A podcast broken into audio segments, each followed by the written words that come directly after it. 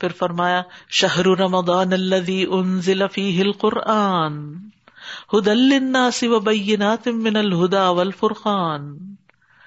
فمن شهد منكم الشهر فليصم ومن كان مريضا او على سفر فعدة من ايام اخر يريد الله بكم اليسر ولا يريد بكم العسر ولتكملوا العدة ولتكبروا الله على ما هداكم وَلَعَلَّكُمْ تَشْكُرُونَ رمضان وہ مہینہ ہے جس میں قرآن نازل کیا گیا ہے، جو لوگوں کے لیے ہدایت ہے، اور اس میں حق کو باطل میں فرق کرنے کے واضح دلائل ہیں۔ تو جو کوئی تم میں سے اس مہینے کو پائے، اسے چاہیے کہ اس کے روزے رکھے۔ اور جو بیمار ہو یا سفر میں ہو، تو دوسرے دنوں سے تعداد پوری کر لے۔ اللہ تمہارے ساتھ آسانی چاہتا ہے۔ اور وہ تمہارے ساتھ تنگی کا ارادہ نہیں رکھتا۔ اور تاکہ تم تعداد پوری کرو، اور تاکہ تم اس پر اللہ کی بڑائی بیان کرو جو اس نے تمہیں ہدایت بخشی ہے، اور تاکہ تم شکر ادا کرو۔ ایک آیت میں کتنی ساری باتیں بتا دی گئی سب سے پہلی بات تو یہ کہ قرآن رمضان میں نازل ہوا اس کا یہ مطلب نہیں کہ سارے کا سارا دنیا میں آ گیا ایک ہی دن میں یا ایک ہی رات میں، بلکہ رمضان کی شب قدر میں لوہے محفوظ سے آسمان دنیا پر اتارا گیا، جو ہمیں نظر آتا ہے آسمان، اس پر اتارا گیا۔ اور وہاں سے تیئیس سالوں میں حسب ضرورت تھوڑا تھوڑا کر کے اترتا رہا۔ لیکن آغاز رمضان میں ہوا تھا۔ اور اس قرآن کی وجہ سے ہی رمضان کو اتنی عزت ملی اور پھر دوسری وجہ اس میں روزے کے فرض عبادت کی ادائیگی ہے۔ لیکن شہر رمضان کیا ہے اس کی پہچان؟ اللہ قرآن اس میں قرآن اتارا گیا ہے۔ ظاہر ہے کہ قرآن جو ہے لئی سکم اس لیے شہی اس جیسا تو کوئی کلام ہی نہیں۔ اس جیسی دنیا میں کوئی چیز ہی نہیں۔ لہذا اس کے ساتھ تو برکتیں اور رحمتیں اور فضیلتیں ہیں۔ تو پھر جس مہینے میں یہ نازل ہوا، جس رات میں یہ نازل ہوا، ان سب کو بھی فضیلت دی اللہ نے۔ جس رات میں نازل ہوا، وہ کون سی رات ہے؟ انا انزل نہ فی لئی لت القدر وما ادرا کما لئی لت القدر لئی لت القدر خیر من الف شہر ہم نے اس کو للت القدر میں نازل کر تمہیں کیا پتا کہ للت القدر کیا ہے؟ للت القدر ہزار مہینوں سے بہتر ہے۔ سبحان اللہ، جس رات قرآن نازل، اللہ نے اس رات کو اتنی عزت بخشی، اتنا بڑا مقام دیا کہ اب اس کے بعد تم اس رات میں جب عبادت کرو گے تو گویا تم ہزار مہینوں کی عبادت سے بہتر عبادت کر رہے ہو۔ اتنا بڑا ثواب۔ جسے ہوتا ہے نا کہ کمپنیز اپنے جو مخصوص دن ہوتے ہیں، جس دن وہ کمپنی شروع ہوئی ہے تو وہ خاص سیل لگا دیتے ہیں۔ تو یہ بھی نیکیوں کے ایک موسم بہار ہوتا ہے اور پھر کرتے کرتے کرتے آخری اشرے کی آخری تاک راتیں، سبحان اللہ عبادت کی راتیں ہوتی ہیں۔ انسان کو ان کا انتظار کرنا چاہیے، ان کا شوق رکھنا چاہیے، ان کے لیے تیاری کرنی چاہیے۔ پہلے سے مائنڈ بنانا چاہیے، پورے پلاننگ ٹائم ٹیبل بنانا چاہیے کہ میں کس طرح ان راتوں کی عبادت کروں گی تاکہ مجھ سے اتنی بڑی خیر ہاتھ سے نہ جائے۔ لیکن بہرحال رمضان کی بابرکت رات میں قرآن کا نزول ہوا، جیسے ایک اور جگہ آتا ہے انزلنا فی لئی لطن مبارک۔ یہ کتاب مبارک۔ جس رات میں اتری وہ مبارک، جس نبی پر اتری، جس امت پر اتری، جس شہر میں اتری، یہ سب کے ساتھ برکتیں لگی ہوئی ہیں۔ اور نبی صلی اللہ علیہ وسلم رمضان میں قرآن کا دور کیا کرتے تھے، جبریل امین کے ساتھ۔ ہر رات میں قرآن کا دور کیا کرتے تھے۔ اور پچھلا سارا دہرایا کرتے تھے۔ اسی لیے پھر امت میں ایک سلسلہ چلا آ رہا ہے کہ کم از کم رمضان میں ایک پورا قرآن پڑھ لینا چاہیے۔ تو بہرحال یہ مبارک مہینہ ہے جس کے روزے فرض کیے گئے ہیں اور اس میں آسمان کے دروازے کھول دیے جاتے ہیں، جہنم کے دروازے بند کر دیے جاتے ہیں، سرکش شاطین کو توق پہنا دیے جاتے ہیں۔ اور یہ بے پناہ خیر لانے والا مہینہ ہے اور جو اس سے محروم رہا وہ پھر ہر چیز سے محروم ہو جاتا ہے۔ تو ابھی تین، ساڑھے تین مہینے رہ گئے ہیں۔ اب تیاری شروع کر دیں، کیونکہ اپریل کے اینڈ میں اس دفعہ ان شاء اللہ تعالی رمضان ہوگا۔ یورید اللہ بکم السر ولا یورید بکم العسر۔ اللہ تمہارے لیے آسانی چاہتا ہے، تمہارے لیے تنگی نہیں چاہتا۔ یعنی اللہ تعالیٰ چاہتا ہے کہ تم پر اپنی رضا کے راستے بے حد آسان کر دے۔ اور جب کوئی ایسا معاملہ پیش آئے کہ تمہارے لیے کسی فرض کی ادائیگی مشکل ہو، تو تمہارے لیے سہولتیں پیدا کر دے کنسیشن دے دے۔ یعنی کہیں تو اس نے تمہارے لیے فدیا رکھا اور کہیں رمضان کے بعد گنتی پوری کرنے کا رکھا۔ مختلف صورتوں سے تخفیف کر دی۔ اور یہ صرف رمضان کے روزوں کے لیے نہیں ہے، بلکہ یہ ہر دین کے معاملے میں ہے۔ جیسے پیچھے قتل کے احکام میں آپ نے دیکھا کہ کتنی آپشن ہیں، اسی طرح رمضان میں بھی ہیں اور باقی بھی۔ ولی تکمل العدت اور تاکہ تم گنتی پوری کرو۔ سبحان اللہ۔ یعنی کمٹمنٹ نبھاؤ۔ یہ جو ہوتا ہے نا، کسی کام کو پورا کرنا، یہ انسان کو بڑی سیٹسفیکشن دیتا ہے۔ بہت سے لوگ کام شروع کر لیتے ہیں، ادھورا چھوڑ کے غائب ہو جاتے ہیں۔ یہ عادت نہیں ہونی چاہیے۔ جس چیز کو بھی آپ شروع کریں، اس کو تکمیل تک پہنچائیں۔ کیونکہ ان نمل امال بھی خواتین امال کا دار و مدار ان کے خاتمے پر ہے کہ آپ کا اینڈ کیسے ہوا اس میں؟ مثلاً آپ ساری نماز پڑھتے ہیں اور اتیات میں وزو توڑ دیتے ہیں تو کیا آپ کو وہ فرض چار عطا ہو گئے؟ نہیں، آپ کو پوری چار دوبارہ پڑھنی پڑیں گی کیونکہ آپ کا وزو ٹوٹ گیا۔ اس سے پہلے کہ آپ سلام پھیرتے، آپ کی نماز مکمل ہوتی۔ اسی طرح آپ نے سارا دن روزہ رکھا۔ افطار سے دس منٹ پہلے آپ کو پیریڈ شروع ہو گئے۔ کیا آپ کا روزہ ہو گیا؟ نہیں ہوا۔ آپ کو دوبارہ قزا دینی ہوگی۔ اب آپ کے کیا فائدہ ہوا؟ افسوس کر رہے افسوس کی بات نہیں۔ آپ کو انشاءاللہ اس سارے دن کی مشقت کا اجر مل جائے گا۔ اسی طرح آپ حج پہ جاتے ہیں اور پھر یہ کہ آپ احرام کی پابندیاں نہیں کرتے یا اور اسی طرح کچھ خلل کر کے آ جاتے ہیں یا لڑائی جھگڑے کر کے آ جاتے ہیں۔ کیونکہ جب تک حج میں لڑائی جھگڑے سے نہ بچا جائے تو حج مبرور نہیں ہوتا۔ تو کوئی بھی کام، تعلیم کا کام آپ ایک کورس شروع کرتے ہیں۔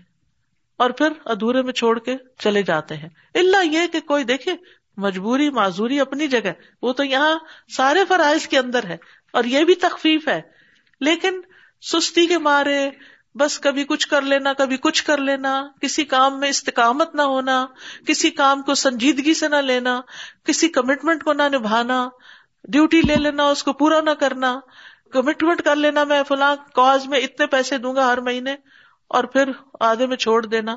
شیطان کے کسی وسو سے کہتے تو وہ جس کا گھر چل رہا تھا، آپ کے چند ڈالر سے وہ بےچارا تو پھر محتاج ہو کے بیٹھ گیا۔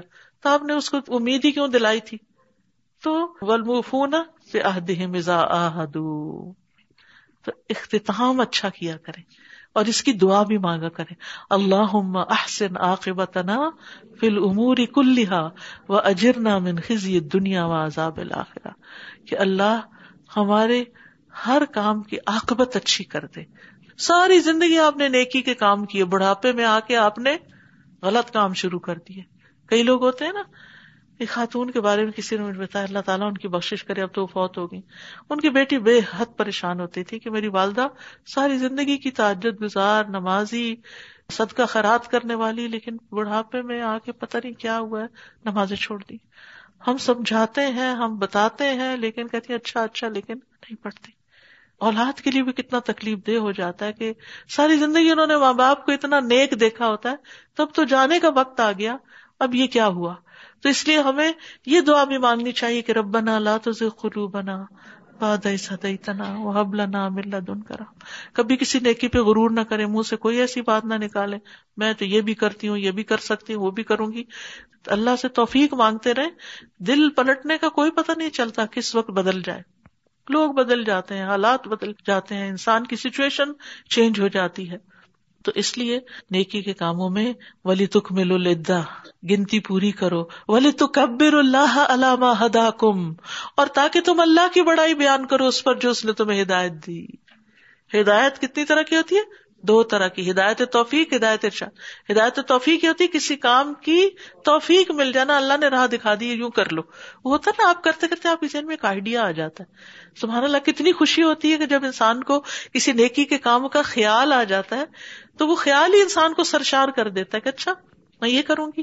ایسے بھی ہو سکتا ہے، یوں بھی کر سکتے ہیں، یا کوئی ہمیں گائڈ کر دیتا ہے یعنی اللہ تعالیٰ اسباب کے ذریعے بھی گائڈ کرتے ہیں ڈائریکٹ بھی کرتے ہیں، اسباب سے بھی کرتے ہیں۔ آپ کو ذہن کچھ الجھا ہوا ہوتا ہے، آپ کسی کے پاس جاتے ہیں، وہ آپ کو راہ بتا دیتے یہ کر لو۔ آپ خوش ہو جاتے ہیں۔ تو ایسی ساری چیزیں یہ اللہ کا فضل ہوتی ہیں۔ اس لیے اللہ کی بڑائی بیان کرنی چاہیے نیکی کے بعد کہ اللہ، تو نے توفیق دی ہے۔ تیری توفیق سے ہی میں نیک کام کے قابل ہوئی ہوں۔ کبھی تکبر نہ آئے، کبھی غرور نہ آئے کہ کہتے غرور کا سر نیچا۔ ایسا نہ ہو کہ نیکی کا غرور آ جائے اور پھر کر کے اس کو ضائع کر دے، جیسے شیطان کے ساتھ ہوا تھا۔ اور تقبیر تو کبر اللہ میں کیا ہے؟ رمضان کے آخر میں جب چاند نظر آ جائے تو پھر کیا کرو؟ تقبیریں پڑھنی شروع کر۔ اللہ اکبر اللہ اکبر۔ لا الہ الا اللہ اللہ اکبر۔ اللہ اکبر ولی اللہ الحمد۔ اللہ اکبر کبیرا والحمد للہ کثیرا و سبحان اللہ بکرتا و اسیلا جو لوگ اللہ سے محبت کرتے ہیں نا، اللہ کی بڑائی بیان کر کے ان کے دل خوشی سے بھر جاتے ہیں۔ کیونکہ ہوتا پتہ کیا جس سے بھی ہم محبت کرتے نا، تو ہم اس کی تعریف کرتے ہیں، ہم اس کی اچھی باتیں کرتے ہیں، اور ہمیں خوشی ہوتی ہے اس کی اچھائی بیان کر کے۔ تو جس کو اللہ سے محبت ہوتی ہے، پھر وہ اللہ کی بڑائی بیان کر کے خوش ہوتا ہے۔ اس کو اس سے اطمینان ہوتا ہے کہ یار اب تو بڑا ہے، تو نے توفیق دے دی کہ میں یہ کام کر سکوں۔ اللہ ہدا کم کس بات پر کہ اللہ نے ہدایت دے دی؟ ولا اللہ کم تشکرون، اور تاکہ تم شکر گزار بنو۔ اور شکر کیا ہے؟ دل میں بھی خوشی۔ عید کے دن خوش ہو جاؤ خوب۔ اور پھر زبان سے بھی اچھے کلمات۔ ایک دوسرے کو تکبل اللہ کی دعائیں۔ عید مبارک، میل ملاقات تحفے تحائف۔ اور خوشی خوشی بچوں کے ساتھ بھی، ڈانٹ ڈپٹ سے پرہیز۔ اور گھر کے اندر بھی اور پھر نمازوں کی بھی پابندی۔ یہ نہیں کہ رمضان بھر تو تراویاں بھی پڑھتے رہے اور عید کی صبح فجر بھی چلی گئی کیونکہ رات دیر تک عید کی تیاریاں ہوتی رہی یہ نہیں ہونا چاہیے۔ یہ ناشکری ہے۔ آپ کو پتا کہ رمضان میں روزہ رکھ کے تراوی پڑھ کے نا جسم ہلکا پھلکا سا ہو جاتا ہے۔ پھر عبادت مشکل نہیں لگتی۔ پھر بعد میں تحجد بھی مشکل نہیں لگتے۔ وہ کہتے یہ تو چھوٹی سی چیز ہے، اس سے زیادہ ہوتا رہا ہے۔ تو پھر اس نیکی کے عمل پر دوام اختیار کرے تاکہ شکر ادا ہو سکے۔ یہ جو آپ کی عید کی نماز ہے، وہ بھی ایک شکر ادا کرنے کا طریقہ ہے۔ اسی طرح پھر آپ اس وقت کیا دیتے ہیں جانے سے پہلے؟ فطرانہ دیتے ہیں۔ یعنی وہ مال کا صدقہ کرتے ہیں۔ وہ بھی ایک شکر ادا کرنے کا طریقہ ہے۔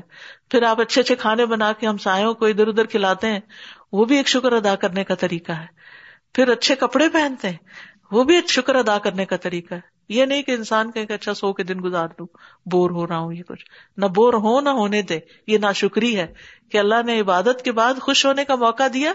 اگر گھر میں بور ہو رہے نکل جائیں کہیں، بچوں کو لے جائیں تاکہ یعنی ہوتا ہی ہو نا کہ گھر کے اندر بازوقت وہی ایک دوسرے سے بچے لڑنے جگڑنے لگتے ہیں کچھ اور ہونے لگتا ہے، تو آپ بھی بولنا شروع کر دیتے ہیں۔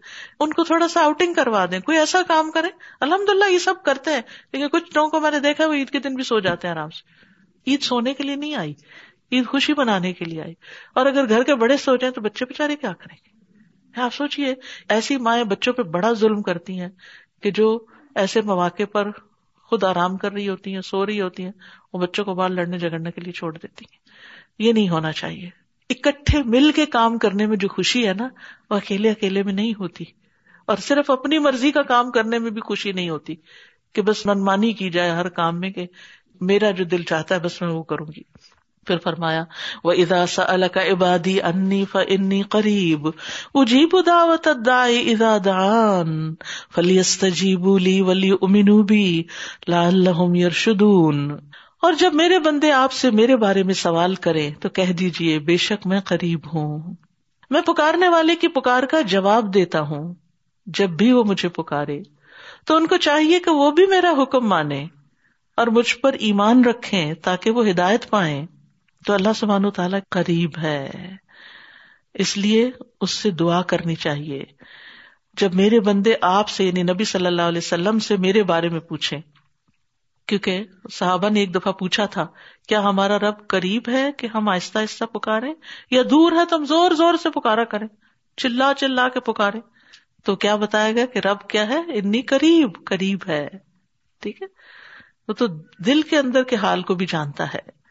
اور دعا سننے کے اعتبار سے بھی قریب ہے اور دعا کی قبولیت کے اعتبار سے بھی قریب ہے اور ہر پکارنے والے سے وہ قریب ہے اور رات کے آخری حصے میں اللہ سبحان و تعالیٰ اور قریب ہو جاتا ہے۔ تو اس لیے انسان اللہ کے قرب کو محسوس کرے۔ اجیب دعوت ازادان پکارنے والا جب مجھے پکارتا ہے میں اس کی پکار سنتا ہوں۔ یہ جو دائی ہے نا اس کے ساتھ ال بھی لگا ہوا ہے، خاص پکارنے والا۔ قبولیت دعا کی شرائط ہے اور اس میں سب سے بڑی شرط حرام سے بچنا ہے۔ بعض اوقات لوگ کہتے ہیں نا، ہماری دعا نہیں قبول ہوتی۔ تو اگر کوئی شخص جس کا کام کاروبار حرام کا ہے اور اس کا کھانا پینا حرام کا ہے، تو پھر انا یوستجاب الح اس کی دعائیں کہاں سے قبول ہوں؟ تو اس لیے دعا کی قبولیت کے لیے حلال کا اہتمام کرنا ضروری ہے۔ تو پھر آپ دیکھیں کہ کیسے دعائیں قبول ہوتی ہیں۔ فلی استجیب بولی اور اللہ کی اطاعت ضروری ہے۔ انہیں چاہیے یہ بھی میری بات مانے۔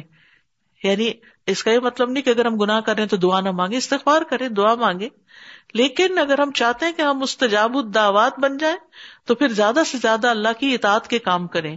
ولی منو بھی اور چاہیے کہ مجھ پر ایمان رکھیں۔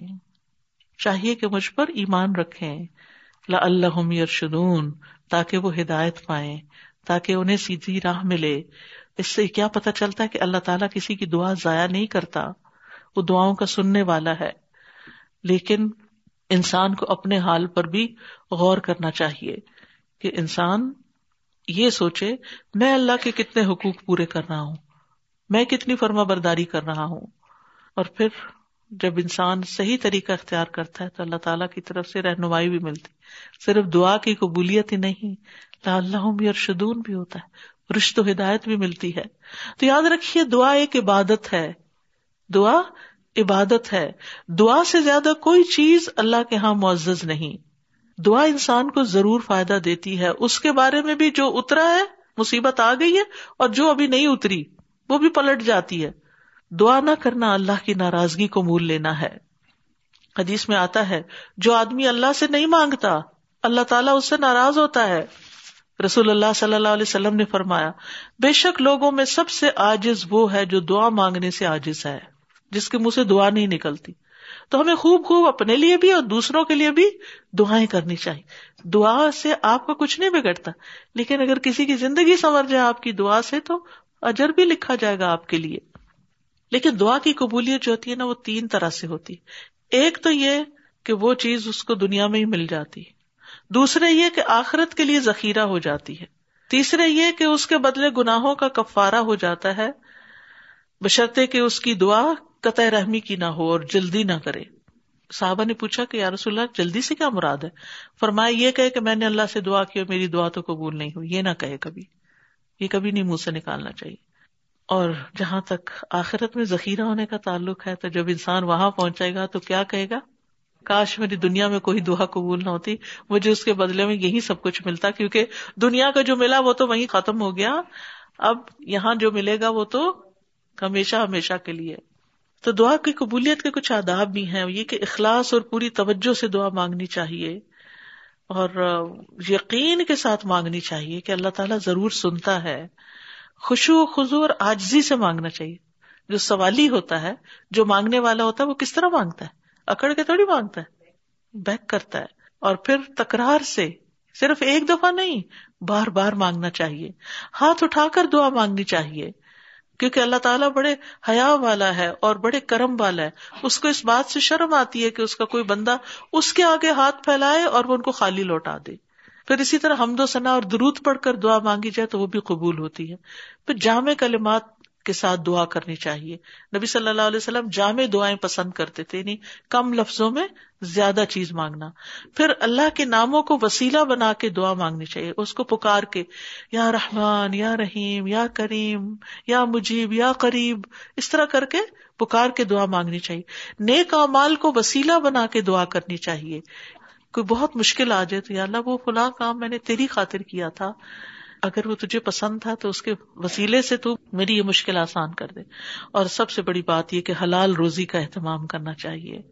پھر فرمایا لکم لیلت الصیام الرفث الى نسائکم ہن لباس لکم وانتم لباس لہن علم اللہ انکم کنتم تختانون انفسکم فتاب علیکم وعفا عنکم فالآن باشروہن وابتغوا ما كتب اللہ لکم وکلو وشربو حتى يتبين لكم الخيط الابيض من الخيط الاسود من الفجر ثم اتموا الصيام الى الليل ولا تباشروهن وانتم عاكفون في المساجد. تلك حدود الله فلا تقربوها.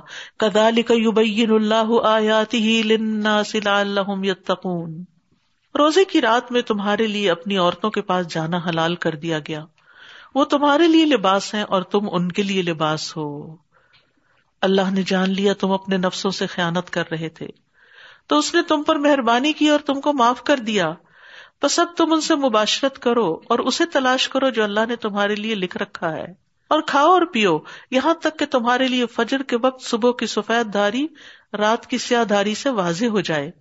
پھر رات تک روزہ پورا کرو اور جب تم مسجدوں میں اعتکاف میں ہو تو ان سے مباشرت نہ کرو۔ یہ اللہ کی حدود ہے بس ان کے قریب بھی نہ جانا۔ اسی طرح اللہ اپنی آیات کو لوگوں کے لیے کھول کھول کر بیان کرتا ہے تاکہ وہ بچ جائے، تاکہ ان میں تقوا آ جائے۔ یاد رکھیے ابتدائی اسلام میں حکم یہ تھا کہ روزہ افطار کرنے کے بعد عشاء کی نماز یا سونے تک کھانے پینے کی اجازت اور بیوی سے مباشرت کی۔ اس کے بعد نہیں۔ یعنی ایک دفعہ سو گئے، عشاء پڑھ لی، بس، ختم، رخصت ختم۔ سونے کے بعد ان میں سے کوئی کام نہیں ہو سکتا تھا۔ تو ظاہر ہے یہ پابندی سخت تھی اور مشکل کام تھا۔ تو اللہ تعالیٰ نے پھر یہ دونوں پابندیاں اٹھا لی اور افطار سے لے کر صبح صادق تک کھانے پینے اور بیوی سے مباشرت کی اجازت دے دی۔ یاد رکھیے کہ رمضان کے بارے میں جو مسائل اور فضائل اور یہ سب چیزیں، یہ کتابیں وہاں موجود ہیں۔ رمضان سے پہلے سب میں بانٹیے بھی اور علم بھی حاصل کیجیے اور اس کی دعائیں وغیرہ بھی ہیں تاکہ زیادہ سے زیادہ لوگوں کو اویئرنیس ہو کہ کیا ہمارے لیے جائز ہے اور کیا ہمارے لیے جائز نہیں ہے اور اللہ کا حکم ماننے کا کتنا بڑا اجر اور ثواب ہے اور الٹیمیٹ ریزلٹ تقوا کی شکل میں کیا انسان کے اندر چیز آتی ہے؟ نیکی کا کون سا جذبہ پیدا ہوتا ہے؟ بہرحال ہوا یہ تھا کہ صحابہ میں سے ایک قیس بن سرما انصاری تھے۔ ہوا یہ کہ وہ روزے سے تھے۔ افطار کا وقت آیا تو اپنی بیوی کے پاس آئے، پوچھا، کچھ کھانے کو ہے؟ اس نے کہا، ہے تو نہیں، لیکن میں کہیں سے ڈھونڈ کے لاتی ہوں، کچھ بندوبست کرتی ہوں۔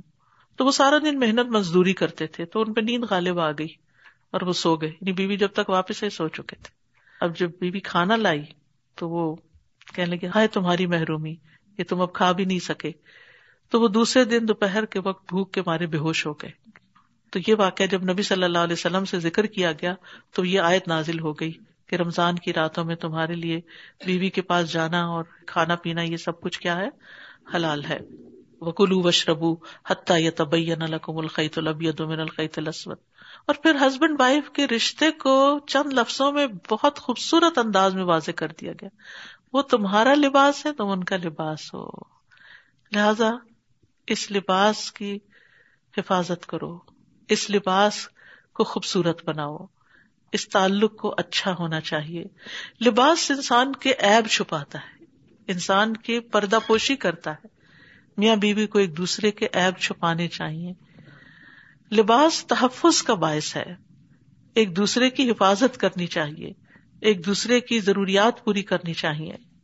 لباس بیرونی ماحول سے انسان کو پروٹیکٹ کرتا ہے، جیسے سردی سے، گرمی سے، اور اسی طرح کی گرد و غبار سے۔ تو اسی طرح پریشانی کے وقت میں انسان کو اپنے ساتھی کے لیے ایک ایسا رویہ اختیار کرنا چاہیے کہ جس سے وہ سیکور محسوس کرے۔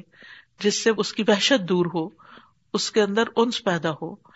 لباس انسان کی تکمیل کرتا ہے، انسان کو معزز بناتا ہے۔ ہسبینڈ وائف بھی ایک دوسرے کی تکمیل کرتے ہیں، ایک دوسرے کی کمی بیشی پوری کرتے ہیں۔ بیوی کے بغیر شوہر اور شوہر کے بغیر بیوی نامکمل ہوتے ہیں۔ دونوں کا ساتھ کمپنسیٹ کرتا ہے ایک دوسرے کی کمی کو۔ اور پھر لباس جو ہے، یہ خوبصورتی کا باعث بھی ہوتا ہے۔ یعنی آپ دیکھیں کہ لباس کے اوپر لوگ کتنا خرچ کرتے ہیں۔ اور پھر اس کو ڈھونڈنے میں اور اس کو اپنی پسند کا بنانے میں اور اس پہ کتنا کتنا وقت لگتا ہے۔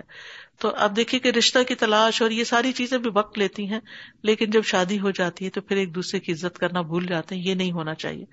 اور اس میں سب سے بہترین چیز جو کام کرتی ہے وہ صبر و برداشت ہے افو درگزر ہے۔ ایک دوسرے کو معاف کرتے رہنا اور ایک دوسرے کے رویوں پر صبر کر جانا۔ ہاں اگر معاملہ بہت ہی حد سے بڑھ جائے تو پھر اللہ نے آلٹرنیٹ کئی سولوشن بھی رکھے ہیں۔ وہ کلو و شربو یا تبین القم الخیت البید من الخیت الاسود من الفجر۔ ادیب بن حاتم کہتے ہیں کہ میں نے عرض کیا، اللہ کے رسول سفید دھاگے اور سیاہ دھاگے کا مطلب کیا ہے، جو اس آیت میں آیا کیا اس سے حقیقت دو دھاگے مراد ہیں؟ آپ نے فرمایا اگر تو نے دو دھاگوں کو اپنے تکیے کے نیچے دیکھا، تو پھر تو تمہارا گدا بہت لمبا چوڑا ہوگا۔ آپ نے فرمایا نہیں، اس سے مراد رات کی تاریخی اور صبح کی سفیدی یعنی تشبیح دی گئی ہے اور اس سے الگ الگ کر کے بتایا گیا ہے، سیاہ اور سفید کو، دن اور رات کے الگ ہونے کا وقت۔ ثم اتم سیام پھر رات تک روزہ پورا کرو، یہ سحری افطاری کا وقت بتا دیا گیا۔ شہری میں تاخیر پسندیدہ ہے اور افطار کا وقت جو ہے ادھر سے جو ہی سورج غروب ساتھ ہی کر لینے چاہیے۔ افطار میں جلدی جو ہے یہ پسندیدہ ہے۔ بلا تو باشرو ہن و ان تم آکف مساجد اور ان سے مباشرت نہ کرو، حالانکہ تم مسجدوں میں اعتکاف کی حالت میں ہو۔ یعنی ہسبینڈ وائف ایک دوسرے سے جدا نہیں ہوتے، لیکن کچھ وقت اللہ نے ایسا رکھا ہے کہ جو خالصتاً اللہ کے لیے اس میں دونوں ایک دوسرے سے الگ رہیں۔ یعنی مسجد میں ان کا کوئی فزیکل ریلیشن شپ نہیں ہونا چاہیے۔ اور اللہ سبحان تعالیٰ نے یہ ساری باتیں اپنی کتاب میں واضح کر دی ہیں تاکہ ہم تقوا اختیار کریں، حلال کو حلال سمجھے، حرام کو حرام سمجھے، بچنے والی چیزوں سے بچیں۔ پھر فرمایا ولا تأكلوا اموالكم بينكم بالباطل وتدلوا بها الى الحكام لتأكلوا فريقا من اموال الناس بالاثم وانتم تعلمون۔ اور تم آپس میں ایک دوسرے کا مال باطل طریقے پر نہ کھاؤ اور نہ اس کو بطور رشوت حاکموں کے پاس کھینچ لے جاؤ، تاکہ ایک گروہ لوگوں کے مال کا کچھ حصہ گناہ کے ساتھ کھا لے۔ حالانکہ تم جانتے ہو۔ اس آیت کا پچھلی آیت کے ساتھ کیا تعلق ہے؟ روزے کی حالت میں انسان اللہ کے حکم سے نہایت مرغوب چیزیں کھانا، پینا اور جمع جیسی چیزیں جو ہے ان کو ترک کر دیتا ہے۔ تو اسی مناسبت سے اب حرام سے بچنے کی تلقین کی جا رہی ہے کہ جہاں بھی کوئی مال ناجائز طریقے سے حاصل ہو، وہ نہیں کھانا چاہیے۔ اور جن چیزوں کو اللہ نے حرام قرار دیا ہے، جیسے سود ہے، زنا کی اجرت ہے، نجومی کی فیس ہے، شراب کی فروخت ہے، لاٹری، جوا یا گانے بجانے کی اجرت ہے، یہ سارے آمدنی کے ذرائع جو ہیں، یہ حرام ہے تو ان چیزوں سے بچنے کی ضرورت ہے۔ اور پھر اسی طرح خاص طور پر اس آیت میں رشوت سے منع کیا گیا ہے کہ تم حکام کے پاس مال لے جاؤ، ان کو پیسے دے کے اپنے حق میں فیصلے کرواؤ، یا ان سے کچھ انڈیو فائدے حاصل کرو، تو یہ تمہارے لیے درست نہیں۔ کیونکہ کسی مسلمان کے لیے جائز ہی نہیں کہ کسی مسلمان کا ناحق مال ہتھیائے۔ کیونکہ اللہ نے ایک مسلمان پر دوسرے مسلمان کا مال حرام کر دیا ہے۔ یہ حدیث کے الفاظ ہیں۔ حتیٰ کہ ہنسی مذاق میں بھی کسی کا مال نہیں اٹھانا چاہیے۔ یعنی بس کسی نے بہت اچھی کوئی گولڈ کی انگوٹھی پہنی ہوئی تو آپ دیکھتی ہوں تمہارا دل کیسا ہے، دکھاؤ ذرا، میں پہن کے دیکھوں۔ اور پہن کے کہو، اب تمہاری چھٹی۔ تو اس طرح کے کام بھی نہیں کرنے چاہیے، چاہے قریبی دوست ہی کیوں نہ ہو، بہن بھائی کیوں نہ ہو، کیونکہ ہر شخص کو اپنی چیزیں پیاری ہوتی ہیں اور دھوکے سے اور مزاق مزاق میں کسی کی کوئی چیز لینا یہ بھی ناجائز ہے اور باطل ہے۔ پھر اسی طرح کسی کی چیز چرا لینا، نبی صلی اللہ علیہ وسلم نے فرمایا، مسلمان کی گم شدہ چیز جو ہے آگ کی لپٹ ہوتی ہے، تم اس کے قریب بھی نہ جانا۔ یعنی ویسے آپ کو کوئی شخص اپنی کرسی پہ پرس رکھ کے بھول گیا، چلا گیا۔ پیچھے سے آپ دیکھتے تھے آپ کہتے چلو، موج ہو گئی۔ تو یہ جو ہے، یہ آگ کی لپٹ ہے۔ گویا تم آگ کا انگارا اٹھا رہے ہو۔ تو کسی کی چیز کے اوپر نظر نہ ہو۔ پھر اسی طرح حرام کمانے والے کی بڑی سے بڑی نیکی پر بھی ثواب کی بجائے گناہ ملتا ہے۔ رسول اللہ صلی اللہ علیہ وسلم نے فرمایا، جس نے حرام مال کمایا، پھر اس سے غلام وغیرہ آزاد کیا، اس سے رشتے داروں کو دیا تو اس پر اس کو گنا ہوگا۔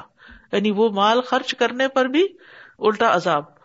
پھر اسی طرح جو آدمی کسی کی ظلم زمین دبا لے، جیسے یتیم بچے ہوتے ہیں نا، ان کے پراپرٹیز کو ہزم کر لینا یا اور کوئی بھی صورت تو وہ اللہ سے اس حال میں ملے گا کہ اللہ اس سے ناراض ہوگا۔ اسی طرح کسی کی اجازت کے بغیر اس کا کھانا کھا جانا یا اس کا کپڑا اٹھا لینا یا کوئی بھی اس کی ضرورت کی چیز اٹھانا، ان سب چیزوں سے ہمارا دین ہمیں منع کرتا ہے۔